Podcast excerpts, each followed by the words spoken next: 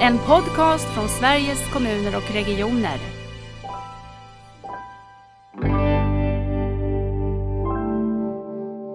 För då skulle de inte öka sin PIN-statistik, för de skulle inte få så mycket besök i sin verksamhet. Så då var man inte så intresserad av den förändringen trots att det var det som ungdomarna sa att man behövde.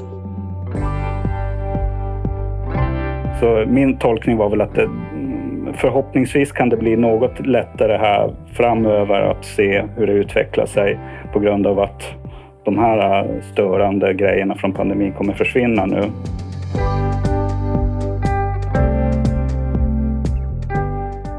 Det är viktigt, om än svårt, att följa en omställning som sker överallt och på olika nivåer och på olika sätt samtidigt. Men vi måste förstås försöka.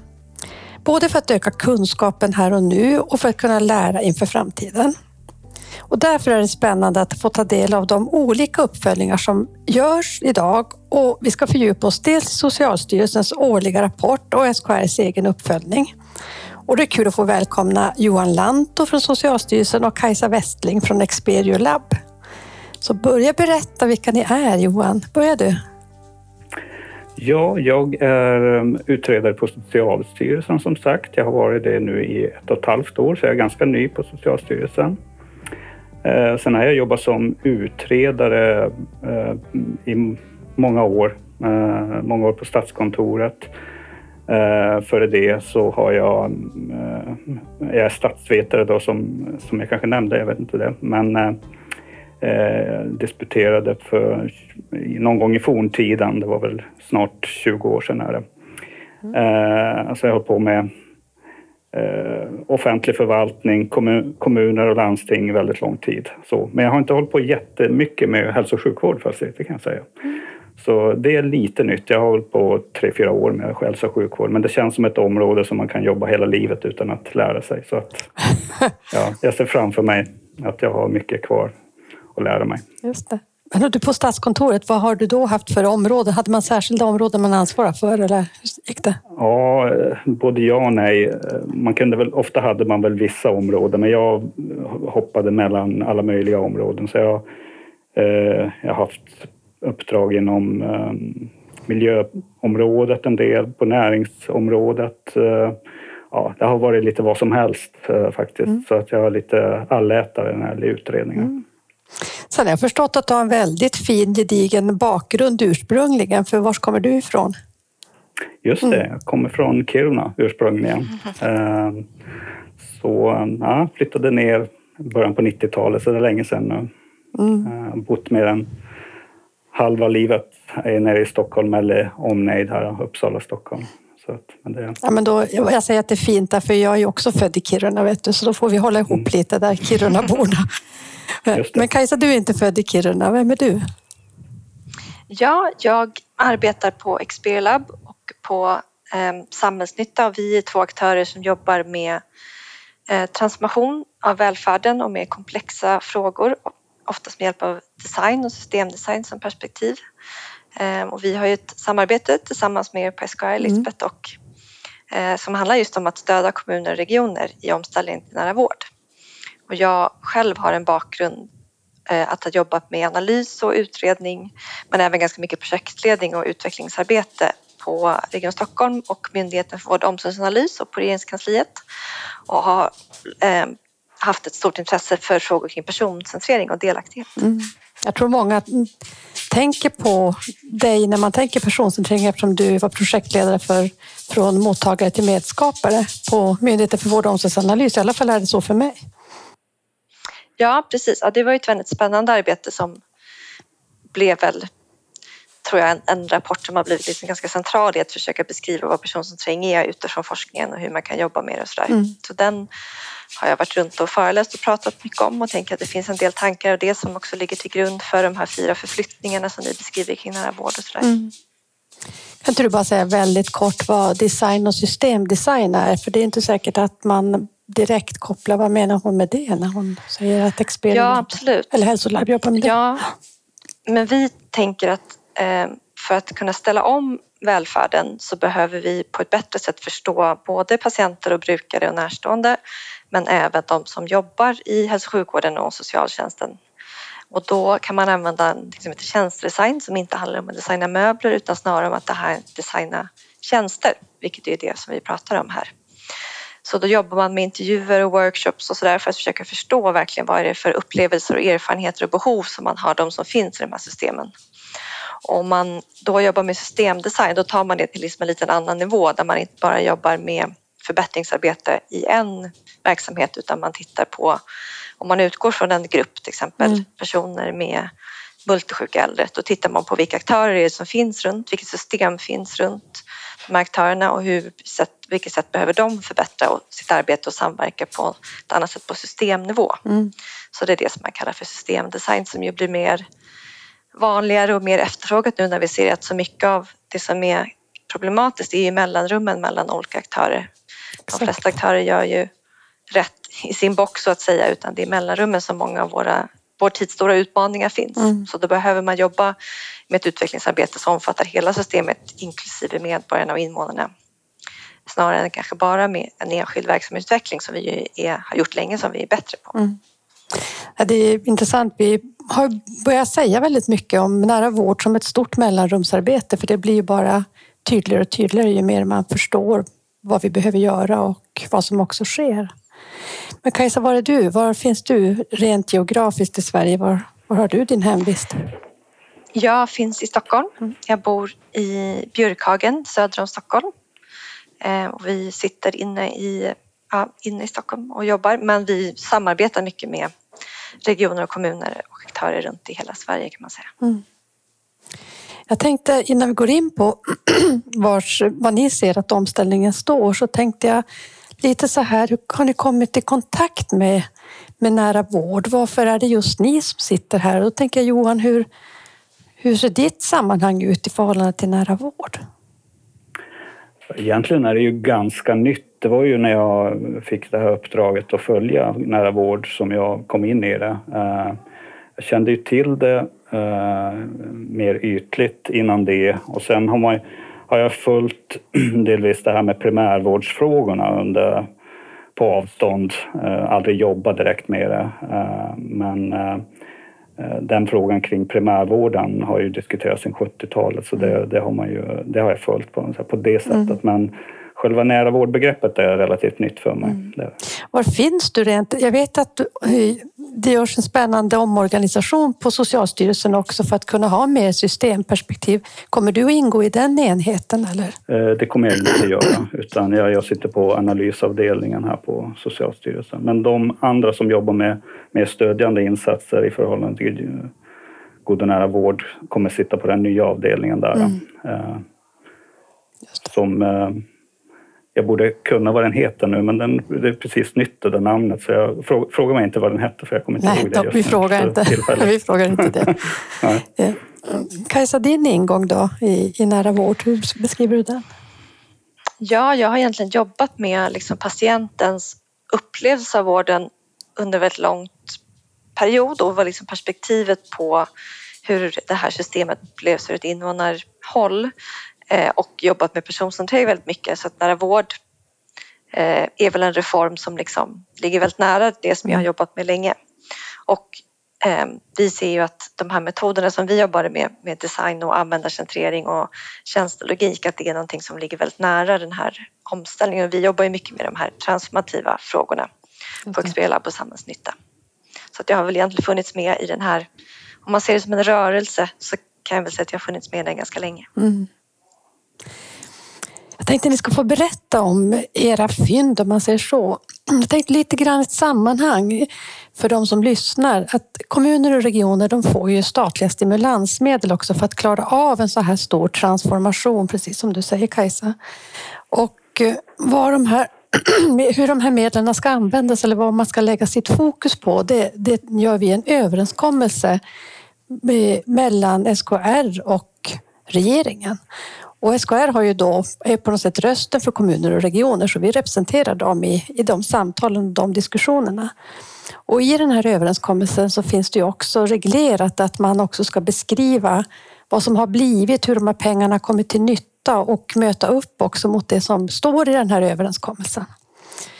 Jag känner också att jag vill passa på att säga att det är ju pengar som går till just kommuner och regioner, för det finns en del missuppfattningar om att det är SKR som är en mellanhand för pengar, utan vårt, vårt jobb är ju att ge stöd som vi också kommer överens om hur det ska utformas i den här överenskommelsen. Men de statliga medlen, de träffar ju kommuner och regioner direkt. Och där har det formella uppdraget, Johan, det har ju ni på Socialstyrelsen fått att följa själva överenskommelsen och hur utvecklingen ser ut där. Eh, så kan inte du börja berätta om rapporten som ni har gjort, uppföljning av omställningen till en mer god och nära vård, eller vad har den för rubrik? Ja, den har ju en ganska eh, tråkig rubrik kanske. Uppföljning av omställning till en nära vård 2022 som den hette, den här senaste. Och den. Så, men eh, ja, jag kan berätta att vi eh, kan börja i ända vad vi, vad vi bygger den här mm. uppföljningen på. Dels så är det ju alla de eh, redovisningar som har skickats till oss från regioner och kommuner. Eh, och det är ett väldigt omfattande material som har kommit in då. Och, så det är ett ben i det här. Det. Ett annat är att vi har gjort en fördjupad studie i några län där vi har tittat framför allt på regionsidan och med viss tonvikt på, på primärvårdens eh, styrning av primärvården. Eh, I den här fallstudien så tittar vi framför allt på vad ska man säga, hur långt hade man kommit med själva styrningen av omställningen på lite mer övergripande nivå. Vi har inte varit ner på vad ska man säga, verksamhetsnivå mm. och uh, prata med människor direkt, förutom då möjligtvis ja, på lite högre nivå i, i, i organisationerna. Så det är den andra delen och sen har vi också i viss utsträckning tittat på statistik i form av indikatorer som finns Eh, och sen också gjort en analys av den ekonomiska statistik och personalstatistik som finns runt primärvården. För, och där har syftet varit på något sätt att titta på hur, hur, hur resurserna till primärvården eh, förändras och, eller om den har gjort det mm. över tid. Och då är det regionernas vårdcentraler? Just det, den regionala, mm. den regionala primärvården. Eh, just den, den eh, vad heter det, kommun, kommunernas primärvård är mycket svårare att följa. Eh, däremot vi, lite grann har vi kunnat titta på det här, på den här personalstatistiken som finns.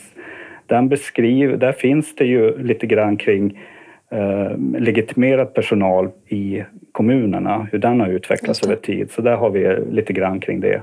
Men den ekonomiska sidan så finns det inga uppgifter som går att följa kontinuerligt. Eh, förutom de eh, vad heter det nu, analyser som eh, Vårdanalys har gjort mm. och de ligger några år tillbaka i tiden. Mm.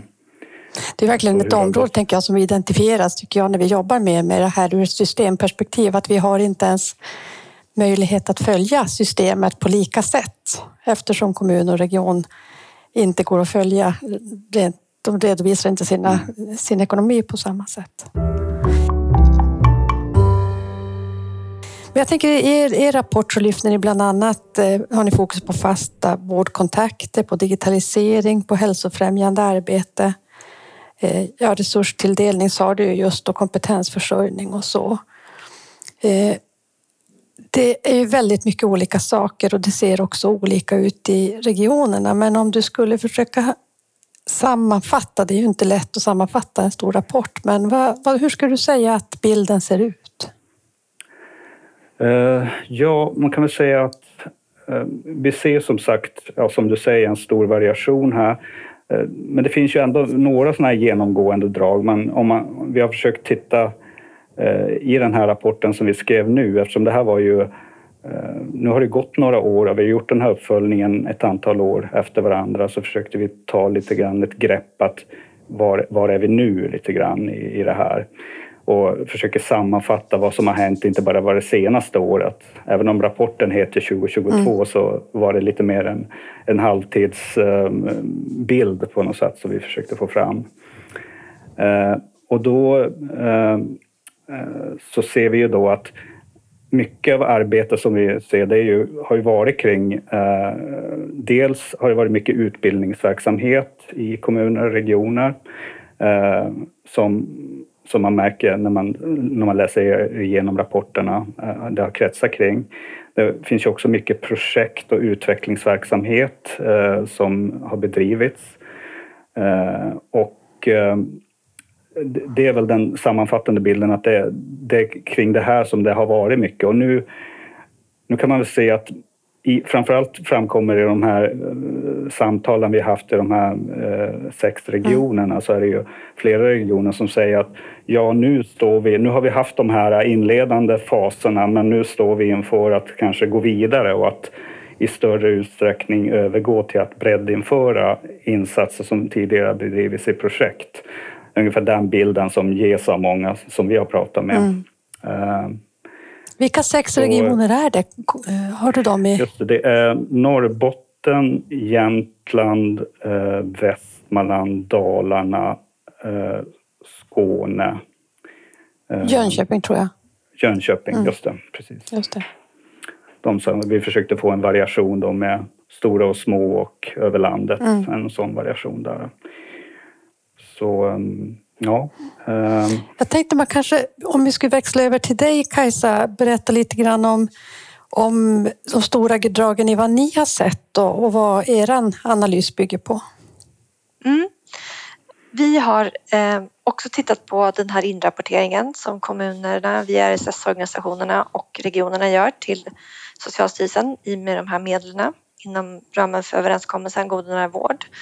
Eh, och vi har kollat, tittat på dem eh, med ungefär samma analytiska ramverk sedan 2021 eh, och haft ett ganska stort fokus på de här fyra förflyttningarna som ju ni SKR har tagit fram med mm. kopplat till, om, till nära vård. Att från fokus på organisation till relation, mycket det som handlar om personcentrering, mm. från reaktivt till förebyggande och från fragmentisering till en sammanhängande vård och omsorg och att gå från patienter som passiva mottagare till aktiva medskapare som har mycket att göra det här med delaktighet. Mm. Så vi har mycket, haft mycket fokus just på de fyra perspektiven. Ehm, och vi tycker, delvis så ser vi mycket samma saker som Socialstyrelsen mm. Eh, kring det här med att det är ganska stora variationer, eller det är stora variationer, mycket som fortfarande är någon slags testfas ehm, och att det finns liksom svårigheter med registrering och mätning som gör att det är ganska svårt och uttala sig om vad de reella effekterna är för invånarna. Men någonting som jag tycker är intressant som vi ser är att när det gäller personcentreringen så ser vi delvis att de här insatserna när det gäller att skapa mer personcentrerade arbetssätt, de sker ju inte bara i primärvården utan i hela systemet. Mm. Regionerna rapporterar också mycket saker som händer på sjukhusen till exempel kopplat till personcentrering. Så tänker jag det blir viktigt också när det gäller uppföljning att det beror på vilken del av systemet man tittar på vad man får för resultat. Så det är liksom, jag tycker att också att det är nu jämfört med 2021 så är det fler breda länsgemensamma satsningar som handlar om personcentrering snarare än bara enstaka projekt, även om det finns många sådana exempel också. Mm. Sen ser vi också att det är ganska stor skillnad i, i vilken utsträckning man jobbar just med delaktighet med patienter och brukare och närstående jämfört med 2021. Då var det en, en lite sorglig läsning tycker jag för att det var så få sådana exempel. Nu har det blivit mycket fler. Och vi ser också att det är fler som jobbar mer strategiskt med delaktighetsfrågorna. Så det är en tredjedel som har liksom en, någon typ av strategi som man rapporterar om i regionerna om hur man ska jobba med patient och brukardelaktighet. Och det är en tredjedel av regionerna som har startat eller är på väg att starta sådana här levande bibliotek som är ett sätt att samla patienter som vill delta i utvecklingsarbetet. Och sen tycker jag också att det är intressant att se det som Johan sa också, att det är ju en del av de här regionerna som ligger längst fram som de går ju nu från test till någon slags bredare implementering. Mm. Eh, men där ligger, där ligger man väldigt olika långt fram eh, i regionerna. Just det. Mm. Eh, vad tänker ni att eh, det är både likheter tänker jag i det som ni beskriver. Eh, ganska mycket likheter skulle jag vilja säga. Men det finns också olikheter. Finns det något särskilt orsak till att jag tittar på olika saker eller kanske kommer fram till olika saker när ni läser varandras rapporter och på något sätt gör en helhetsanalys. För det blir också intressant, tycker jag, för mig i alla fall, att se många olika källor till att, hur man beskriver den här omställningen för att från det kunna försöka lära och också hjälpa till att få kommuner och regioner att ta nästa steg. Finns det, en, finns det anledning till att fundera på varför det finns delvis olika bilder? Jag skulle kunna inleda där. Jag tror på något sätt att det här materialet som har samlats in nu är ju väldigt omfattande. Eh, och ehm, tycker jag, ganska, ganska svårt på något sätt att sammansätta. Framförallt att se kanske utvecklingen över tid. Att jämföra Eh, vad en region skrev nu och jämföra det med vad de har skrivit tidigare och så vidare. Det är inte så lätt och där kan jag tänka mig att Kajsa som har jobbat med personcentrering i många, år har en mycket lättare kanske att läsa in på något sätt och göra en vad ska man säga, kvalitativ bedömning av eh, kanske utvecklingstendenser än vad jag kanske har haft just när det gäller den aspekten.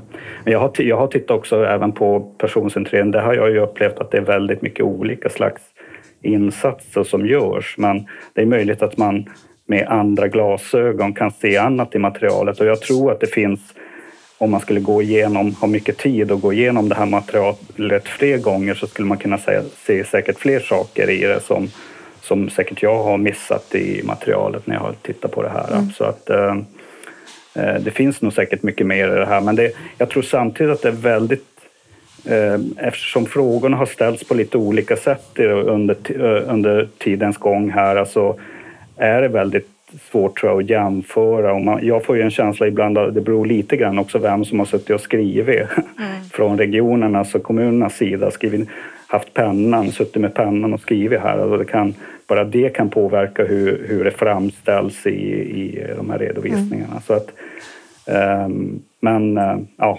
ungefär mm. så tänker jag. Men det, jag håller verkligen med om det att det jag tror att vi har tittat på materialet med lite olika glasögon och haft lite olika fokus i vad i, eftersom det är så stort material så kan man ju skära det på många olika ledder så. Eh, och jag håller med om också att det är lite problematiskt att man att frågorna ser lite olika ut och att regioner och kommuner rapporterar olika mycket så. Eh, så det är ju inte ett jättelätt material att göra jämförelser med.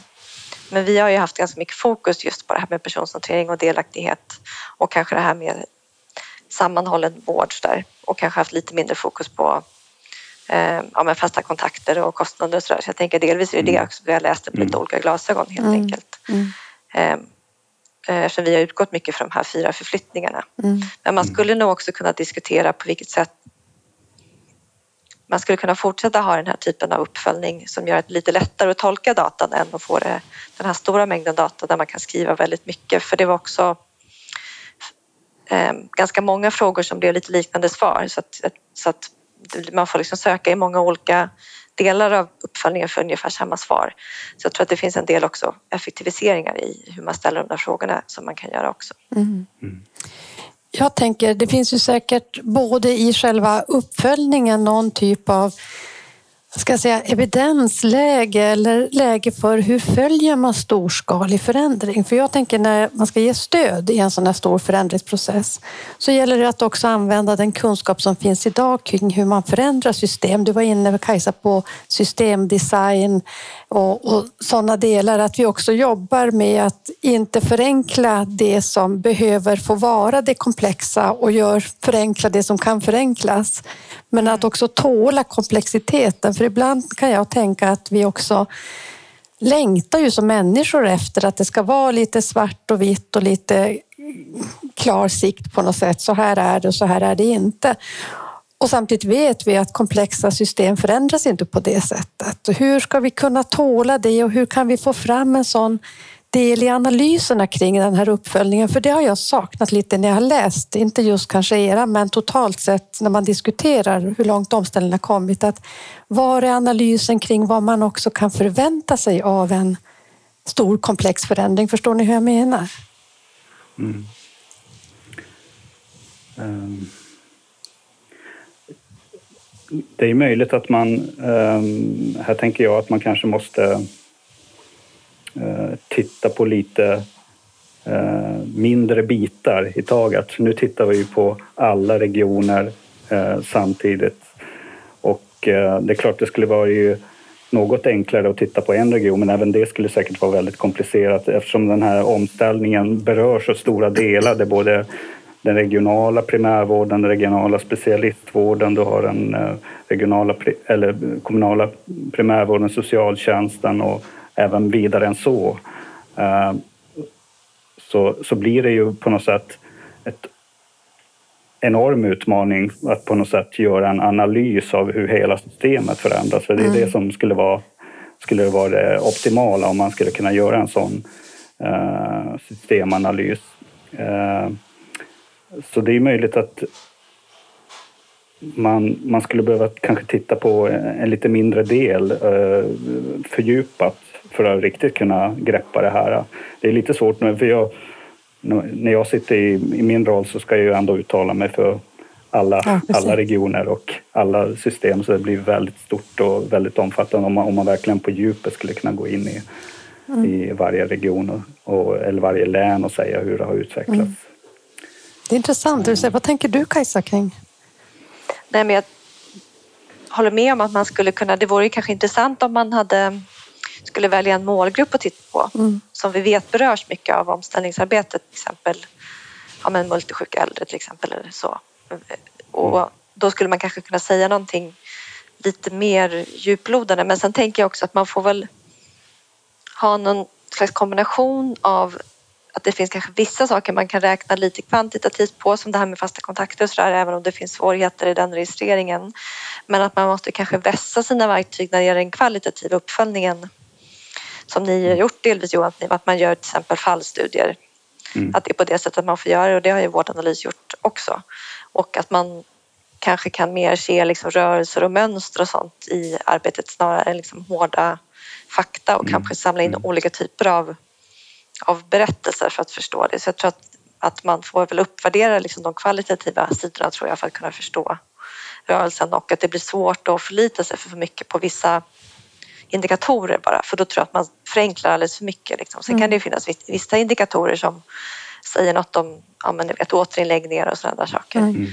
mm. Eh, men sen är det tycker jag också en utmaning för att här vill vi ju mäta total, liksom helhetsresultatet för invånaren. Vi vill ju mäta hur olika vårdgivare inom kommun och regions totala insatser, vad har det betytt för invånarnas känsla av kanske trygghet eller eh, känsla av kvalitet och sådär. Och där, det vet vi att vi har ganska svårt för i våra system mm. att få till mm. eftersom vi mäter liksom den separata verksamheter för sig. Så det är väl en verksamhet eller en, en utveckling som skulle behövas i linje med den här vårdomställningen på ett sätt. Och det är väl vissa regioner och kommuner som jobbar med det. Mm. För vi kan ju ibland, IVO kan ju se i sina uppföljningar till exempel att varje aktör har egentligen gjort rätt men i och med att man inte har samverkat på ett bra sätt så har det inte alls blivit bra slutresultatet. Det där måste vi få tag på på ett mycket bättre sätt för det säger någonting om att systemen är suboptimerade i sig. Så. Mm. Mm.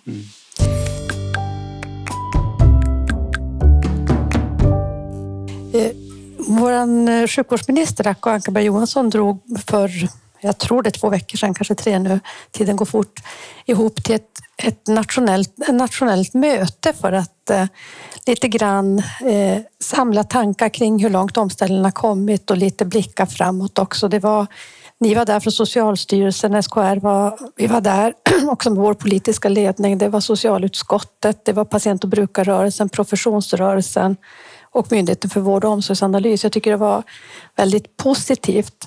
Något som jag lyfte där som jag tycker att ni lite bekräftar mig i, det är att vi skulle ju behöva också tillsammans, tror jag, från den nationella nivån fundera på vad är det vi kan göra på andra sätt för att kunna följa en sån här transformation, att lära mer kring uppföljningen. Det du säger, hur ser de kvalitativa metoderna ut? Som du tar upp Johan, ska vi fokusera kanske på en, en tårtbit? Det kan vara målgrupp eller annat för att också få mer relevanta bilder av omställningen eftersom det är sån som viktig del för att vi ska klara vårt hälso och sjukvårdssystem framåt och kunna leverera bra välfärd som vi alla tror jag har som top of mind i, i våra arbeten. Mm. Så det ska jag tycka var kul om vi kunde få till något sådant lärande. Mm. Jag tror man får, mm, jag tänker att man måste vara ganska kreativ i det här äh, arbetet eh, och försöka hitta nya sätt. Eh, jag tror ju att eh, ja, precis som Kajsa säger, de här kvalitativa metoderna, absolut. Men jag tror ändå att man också behöver utveckla de indik indikatorerna för att kunna få den här helhetsbilden. För, det finns ju ett problem. Eller låt oss säga att vi, vi skulle göra en lite mer fördjupad studie i någon del och som, där vi kan visa på någonting så kan man ju alltid säga ja, det är en av 21 regioner. Eller låt oss säga att man mm. skulle titta på en region. Och då, vad, vad, kan man dra för slutsatser av det och så vidare. Så att det, på något sätt så man, vill man ändå ha en, någon slags indikator eller uppföljning på det sättet också för att kunna se de här lite stora, stora dragen i utveckling. Men det, det är ju det är lättare sagt än gjort. Mm. Men, men jag tänker också mycket på att indikatorer som kan vara relevanta som återläggningar till exempel eller så måste ju relatera till att vi också har ett, en rörlig materia att förhålla oss till. Om fler blir äldre och fler blir sjukare mm. och vi klarar av att göra insatserna för att skapa mer värde genom att vi jobbar i de här mellanrummen vi pratar om. Då kan vi visa, det kan vi redan nu visa i beräkningar att det är ett effektivt sätt att jobba, effektivt ur kvalitet, patientsäkerhet, men också att vi sparar vårdplatser. Men då blir ju alltid svaret så här, men de vårdplatserna fylls ju direkt. Och då skulle man ju kunna tänka hypotetiskt, tänker jag, att om vi inte hade gjort sådana här insatser, då skulle vi behövt ännu fler vårdplatser. Så att den, det vi jämför oss mot är ju också en rörlig materia som om vi inte gjorde något så skulle vi också ha ett större behov av vårdplatser. Och den där lite den typen av simulering av rörelse tycker jag också att jag saknar i, i de verktyg vi har idag. Kajsa, du var på väg att säga något. Också, ja, jag tänker också att det är så att om man om man jobbar med transformation och kommer fram till nya sätt att arbeta, nya sätt att tänka, nya förhållningssätt. Om man då bara mäter de gamla förhållningssätten och det gamla sättet att arbeta, då kan man ju missa den förändring som faktiskt har skett. Mm. Så det krävs ju också att man tänker nytt kring vad det är man egentligen man mäter. Vi har exempel på när man har jobbat med ungdomar kring psykisk ohälsa där man försöker förstå hur de skulle vilja ha det omhändertagandet. Och då visar sig de till exempel att man vill inte gå till ungdomsmottagningen som det här hur arbetet handlade mycket om utan man vill kanske att det ska finnas i skolan eller så där. Det ska finnas nära tillgängligt här stödet. Men då blev man ju liksom skeptiska på ungdomsmottagningen för då skulle de inte öka sin PIN-statistik. Ja, för de skulle inte få så mycket besök i sin verksamhet. Så då var man inte så jätteintresserad av den förändringen trots att det var det som ungdomarna sa att man behövde. Det är ett ganska enkelt exempel bara mm. på hur liksom det sättet vi mäter på kan konservera också hur vi jobbar mm. beroende på vilka incitament man har till de som styr och leder. Så det måste ju finnas både nya uppföljningsformer och nya incitament för nya typer av arbetssätt så att vi inte liksom, på grund av att vi mäter på ett fel sätt missar viktiga behov eller viktiga nya arbetssätt. Ja, just det. Mm.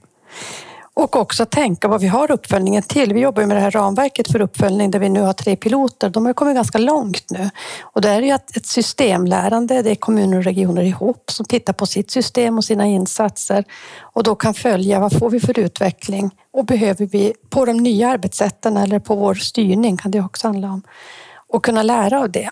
Så det beror på vad vi använder uppföljningen till. Jag tänker, ska vi gå mer, lite mer in på era eh, fynd och era rapporter? Du Johan var inne på det här med den finansiella styrningen. Jag tänkte vi kan bara prata lite kort om den också. Jag tror att den intresserar många. Tänk, tänker du på ekonomiska ja, resurser precis. till primärvården som har gått? Just det. Ja, nej, vi tittade ju på eh, dels på, på den ekonomiska redovisningen som eh, regioner då har lämnat eh, för primärvården. Eh, och där kan vi ju se att den har inte förändrats jättemycket över tid. En del regioner har ökat, har kostnaderna för primärvården ökat, en del har det minskat lite grann över tid. I genomsnitt så ligger det relativt stilla ser man till de här andelstalen, alltså primärvårdens andel av hälso och sjukvårdskostnaden, så har det ökat lite grann över tid. Men det är inga jätteförändringar. Men den kanske viktigaste lärdomen jag fick när jag gick igenom det här, det var snarare hur svårt det var att tolka statistiken. Mm. Och det berodde mycket, tror jag, på, på pandemins effekter här. Eh, det var eh, den här ekonomiska statistiken. Man tittar ju ofta, eh, när man försöker göra den här typen av jämförelser så tittar man ofta på så kallade nettokostnader. Och nettokostnader är kostnaderna där man har dragit bort eh, vad heter det sådant som kommer från riktade statsbidrag. Eh, och när jag tittade på det här eh, över tid så visade det sig att de här eh, riktade statsbidragen de har ökat väldigt mycket under pandemin men också mm. kanske på grund av nära vårdsatsningarna som kom i form av riktade statsbidrag till primärvården. Och, när man, eh, och då var det ju vissa regioner, eh, eh, bland annat vet jag Jönköping och Norr, Norrbotten som där har, tog primärvården hand om mycket av arbetet i, I pandemin. pandemin. Ja, och så deras kostnader totalt sett för primärvården ökade jättemycket under, under pandemin. Men när man drar bort de här statsbidragen så såg de ut att minska snarast. Mm. Uh, och det där tror jag gav en lite, fel, ger en lite felaktig bild. Uh, både ökning, att det, det, var inte så en stor ökning som man skulle kunna tro. Men när man tar bort de här riktade statsbidragen så ut det snarare vara en minskning och det kanske inte heller var en rättvisande bild. Mm. Så oavsett vilka siffror man använde och jämförde med så blev det inte riktigt rättvisande. Mm. Så min tolkning var väl att det, förhoppningsvis kan det bli något lättare här framöver att se hur det utvecklar sig på grund av att de här störande grejerna från pandemin kommer försvinna nu när vi får siffror för de kommande åren. Men det, det här är nog lite ett genuint problem för hur man ska hantera det. För jag, min bild var ju att eh, regionerna eh, vad heter, gör på väldigt olika sätt i sin ekonomiredovisning, mm. vilket gör att det kan vara svårt. Eh, framförallt tror jag det är svårt att tolka enskilda regioner, hur det har utvecklats där. Mm. Så det, man får vara lite försiktig, måste nästan göra en fördjupad studie i varje region för att riktigt få en klar bild av hur det har utvecklat sig. Mm. Har du några reflektioner Kajsa kring, kring det? Men ni har inte fördjupat och tittat på just den finansiella styrningen så, men har du tankar? Eh, nej, men jag tänker väl delvis att det är viktigt att man ser på helheten. Eh, att det kan ju vara så att vi ser ju till exempel att det finns en viss vi tycker att vi ser den största innovationshöjden, alltså att man kanske jobbar på nya sätt eller skapar nya typer av eh, tjänster eller organisationsformer inom digitaliseringen till exempel mm. i materialet. Där händer det ganska mycket. Eh, och det är mer kanske nytänkande. Och det är inte säkert att den budgeten ligger inom primärvårdens budget på det sättet. Så, mm. så det gör ju bilden kanske ännu mer komplex på det sättet. Mm. Eh, och sen så handlar det väl också om det är ju en omställning som har primärvården som nav men man måste också se till hela systemet samtidigt. Det kan ju hända förändringar i andra delar av systemet som gör att arbetet underlättas. Samtidigt så måste ju vårdcentralerna ändå vara fungerande verksamheter där det finns tillräckligt mycket resurser för att eh, arbeta med. Jag tycker liksom att i materialet så tycker jag inte att det är så mycket fokus på till exempel vårdcentraler utan det är mycket fokus på andra typer av hemsjukvård, mobila team, mm saker som sker i kommunerna. Så att en, en för ensidig fokus på, på primärvården och liksom vård och hälsocentraler tror jag kanske kan ge lite missvisande bild av omställningsarbetet även när det gäller resurser. Så. Mm. Mm.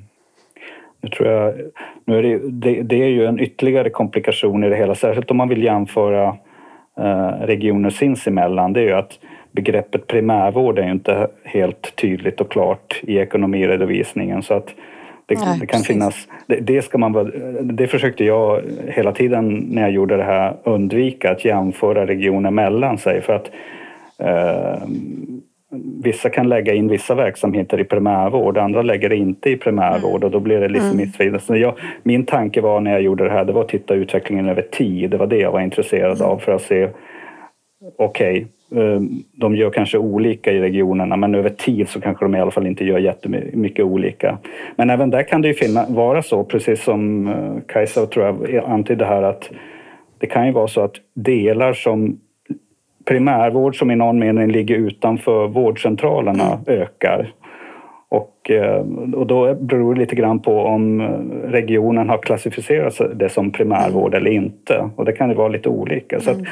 eh, ja. Nej, för det känner jag nog igen just för, för 2022 också eftersom det har ju skett en väldigt stor satsning på det som är de digitala ingångarna till just primärvård med triagering och chatt chatbottar och annat. Mm. Eh, man har byggt upp plattformar och de allra flesta av de ekonomiska resurserna ligger ju inte utlagt på vårdcentralerna utan antingen så finns de i digitaliseringsbudgetar eller i utvecklingsbudgetar. Så. Eh, Jag tänkte vi ska prata lite framtid också, vad ni skulle vilja mm, se framåt. Men finns det någonting i de här rapporterna som ni tänker att vi också borde lyfta innan vi går in på framtiden? Något som känns angeläget att få sagt och det ni har sett? Kajsa?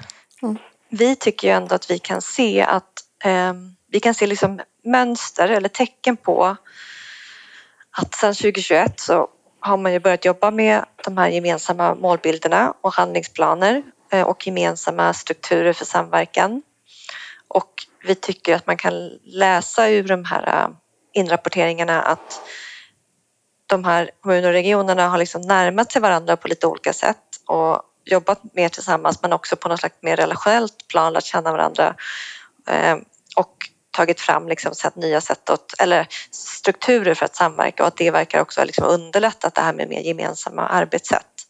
Så att det tror jag är väldigt viktigt det här med att man lär känna varandra, lär känna varandras uppdrag och hitta liksom eh, smidigare och bättre sätt där man liksom tillitsfullt samarbetar och det har väl säkert pandemin hjälpt till med också i relation till att Mm. det ett väldigt snabbt Eh, och akut sett behövdes väldigt mycket samverkan. Så vi tycker ändå att man ser att man på något sätt har närmat sig varandra och det är ju ett väldigt gott tecken för att sen ta nästa steg och liksom ännu bredare ta fram eh, gemensamma tjänster så att vi får den här mer sammanhållande vården. Och sen tycker jag också att det är väldigt glädjande att se att i alla fall ett antal regioner så ser vi att patienter och, eh, och närstående tar plats även i styrning och ledningsforum. Mm, Så, eh, så att man inte bara frågar patienter om sin liksom, upplevelse utan man faktiskt har med patienter i styrgrupper och beredningsformer och i regionledningen som i Kalmar. och Så, där. så det har hänt mycket tycker jag på den sidan i vilket sätt man också tycker att personcentrering och delaktighetsfrågan inte bara är en eh, verksamhetsfråga utan faktiskt en fråga som även måste vara med på struktur och systemnivå och i Mm. lednings och styrningsfrågorna. Mm, intressant. Även om det finns mycket kvar att göra, absolut. Ja, det är verkligen glädjande. Tack. Har du Johan någonting du tänker Ehm, du vill lägga till? Nej, jag vet inte riktigt. Jag, en, en sån där, om man ska... Vi, vi har ju som sagt tittat ganska lite på någon slags verksamhetsnivå i den här eh, analysen då, men eh, vi ser ju vissa små tecken på förbättrad samverkan som jag tyckte ändå var lite positivt. Eh, dels utifrån den redovisning som lämnades så var det en del som har upplevt att samverkan mellan kommun och region har förbättrats. Och så såg man också i vissa indikatorer som berörde utskrivningsprocessen att man kunde se vissa små tendenser. Nu får vi se om det, om det är brus i, i, i maskineriet eller om det... Men det får man väl se när man följer det här och kommande år om det är en positiv utveckling som fortsätter. Mm. Så mm, om man ska lyfta fram någon, någon sån positiv sak så är det väl det. Eh, Sen kan jag bara kort nämna att förutom den här ekonomiska analysen så gjorde vi, tittade vi också på personalstatistiken där.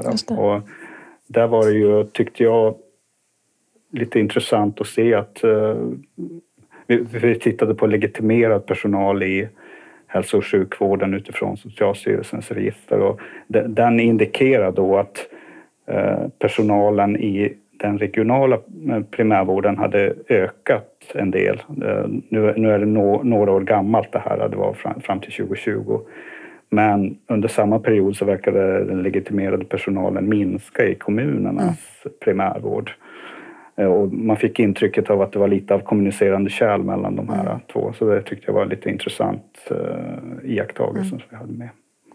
Ja, viktigt tänker jag i, i det här med gemensam primärvård att det ser vi de som börjar intressera sig för att jobba så mm, alltså systematiskt tillsammans kommuner och regioner att kompetensförsörjnings och kompetensutvecklingsfrågan är en sån här fråga man gärna vill börja med. Att man inte bara blir varandras konkurrenter utan funderar på hur vi skapar ett bra system att jobba i för våra medarbetare på, på totalen. Jag tänker när ni har läst de här rapporterna och och eh, engagerar er i omställningen, vad tycker ni att ni vill ge för råd eller kanske men för lite tankar mot framtiden? Vad ska vi ta med oss? Vad ska vi lära av de här rapporterna? Eller av omställningen vi ser? Ja, jag kan börja kanske. Jag tänker att det är delvis att man måste, eh, att man måste vara uthållig. Det finns ju någon slags frustration kanske utifrån de, vissa av de här nationella uppföljningarna när Vårdanalys gör enkäter till hela befolkningen där man inte ser några, några speciella förändringar och att det kanske inte är helt realistiskt att det ska ha skett än. Att det är stora, liksom, det är stora system som ska ställas om så att man inte överger intentionerna och liksom målsättningarna utan att man kan hålla i över tid tror jag. För jag tror att, jag tyckte det var intressant att ni hade tittat det Johan, för det vet jag att man har sett i vårdanalys uppföljningar också att det här är en riktning som personalen tycker att det ligger i linje med hur man vill jobba och att många håller med om att intentionerna i omställningen är viktiga. Jag tänker det där är väldigt viktigt också när det gäller kompetensförsörjningen, att det här inte är arbetssätt går tvärs emot vad professionerna tycker så. Ehm, så jag tänker att det är viktigt att man fortsätter att hålla i och hålla ut och även fortsätter att stödja politiskt då, alltså från beslutsfattarhåll att skapa förutsättningar för de här typen av arbeten men också att man vågar, tror jag, jag tror att det är väldigt viktigt att regioner och kommuner fortsätter att närma sig varandra mm. och fortsätter bygga de här relationerna och fundera på hur man liksom gemensamt kan eh, framförallt jobba med de grupperna som, är, som har mest behov. Man kanske inte kan få liksom, man kanske inte kan nå både hela befolkningen och de mest utsatta eller komplexa mm. grupperna. Man kanske måste börja någonstans eller prioritera tror jag kan vara en viktig fråga. Att vi, ja, och det ser vi att många gör. Många har ju när de jobbar med personcentrering till exempel eller, eller med sammanhållen vård så är det ju oftast äldre och barn och unga och, så där, och personer med psykisk hälsa som är prioriterade. Det tror jag är viktigt att fortsätta att hålla i det så. Mm. Sen tänker jag också att det, jag tycker att det är lite spännande när man ser hur man använder digitaliseringen, till exempel som du sa med primärvårdsingången, mm. att man jag tror att det var Sörmland som har utvecklat en tjänst att om man inte kommer fram på telefon när man ringer till primärvården så kommer, kan man kopplas få en länk på sms och så kopplas man till en tjänst där det finns både chatt och videosamtal och ljudsamtal. Så jag tänker att det finns ju faktiskt det finns ju en kraft i det där tror jag, mm. att kunna jobba på mycket smartare sätt och använda digitaliseringen till det också, att möta befolkningens behov av ja, men trygghet och tillgänglighet och att det ska gå ganska snabbt som vi vill i dagens samhälle. Mm. Så att fortsätta använda den där innovationskraften på ett klokt sätt. Mm. Spännande. Tack för det Johan, vad tänker du? Uh, ja, jag har kanske inte några jättedjupa tankar kring det, men jag tänker på det här med uppföljning. Uh, eftersom det här är ju en väldigt vittomfattande och stor omställning som berör väldigt mycket. Och så som pratade om här tidigare så är det ju inte enkelt att göra de här stora, vad ska man säga, analyserna, utvärderingen och förstå hur hela systemet förändras av en, eh, av en eh, insats eller åtgärd som man sätter in här. Och det kan, jag tänker mig att det kanske finns, nu pratar jag kanske emot min egen profession här, men, men det kanske finns en risk om man ställer för stora krav. Om man ska ta ett för stort grepp på det här utvärderings eller analysarbetet, att man fastnar i det på något mm. sätt.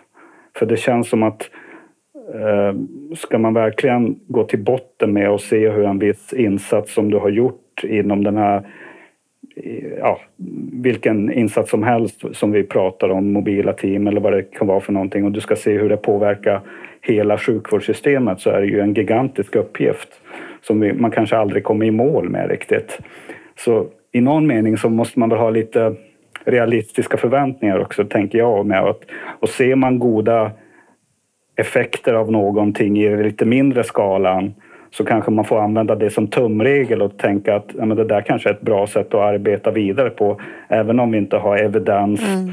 för hur hela systemet förändras. Mm. För att det är så oerhört svår och komplex fråga som kanske kräver stora, stora forskningsprojekt för att kunna ro i land, äh, tänker jag mm. lite grann. Så att äh, försöka hitta bra insatser som naturligtvis man ska följa upp och utvärdera och visa vad de har för effekter så långt det går men man får väl ha lite någon slags eh, nyanserad eh, ingång här att man, kan, man, kan, man kommer aldrig kunna visa det fullt ut och vilka effekter någonting har för att det, det kräver väldigt, väldigt mycket uppföljning och kanske forskningsresurser, mm. tänker jag.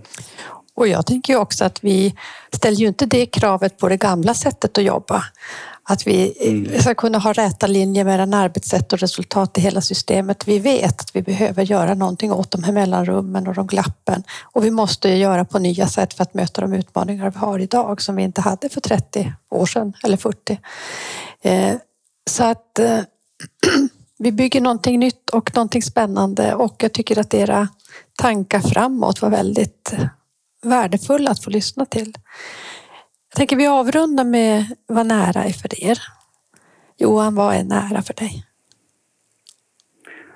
Ja, I det här sammanhanget som jag, jag har hela tiden tänkt att det är nära, det är, eh, det är någon slags en, en vård som eh, där en så stor del av vården ligger nära patienterna. Det, det är att den är en mer bottentung eh, eh, vård.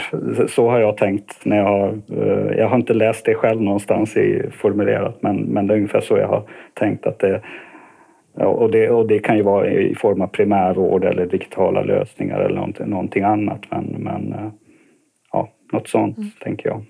Tack. Vad är nära för dig Kajsa? Ja, jag tänker att man som invånare ska känna sig trygg, att det finns vård att tillgå eller stöd att tillgå när man behöver det.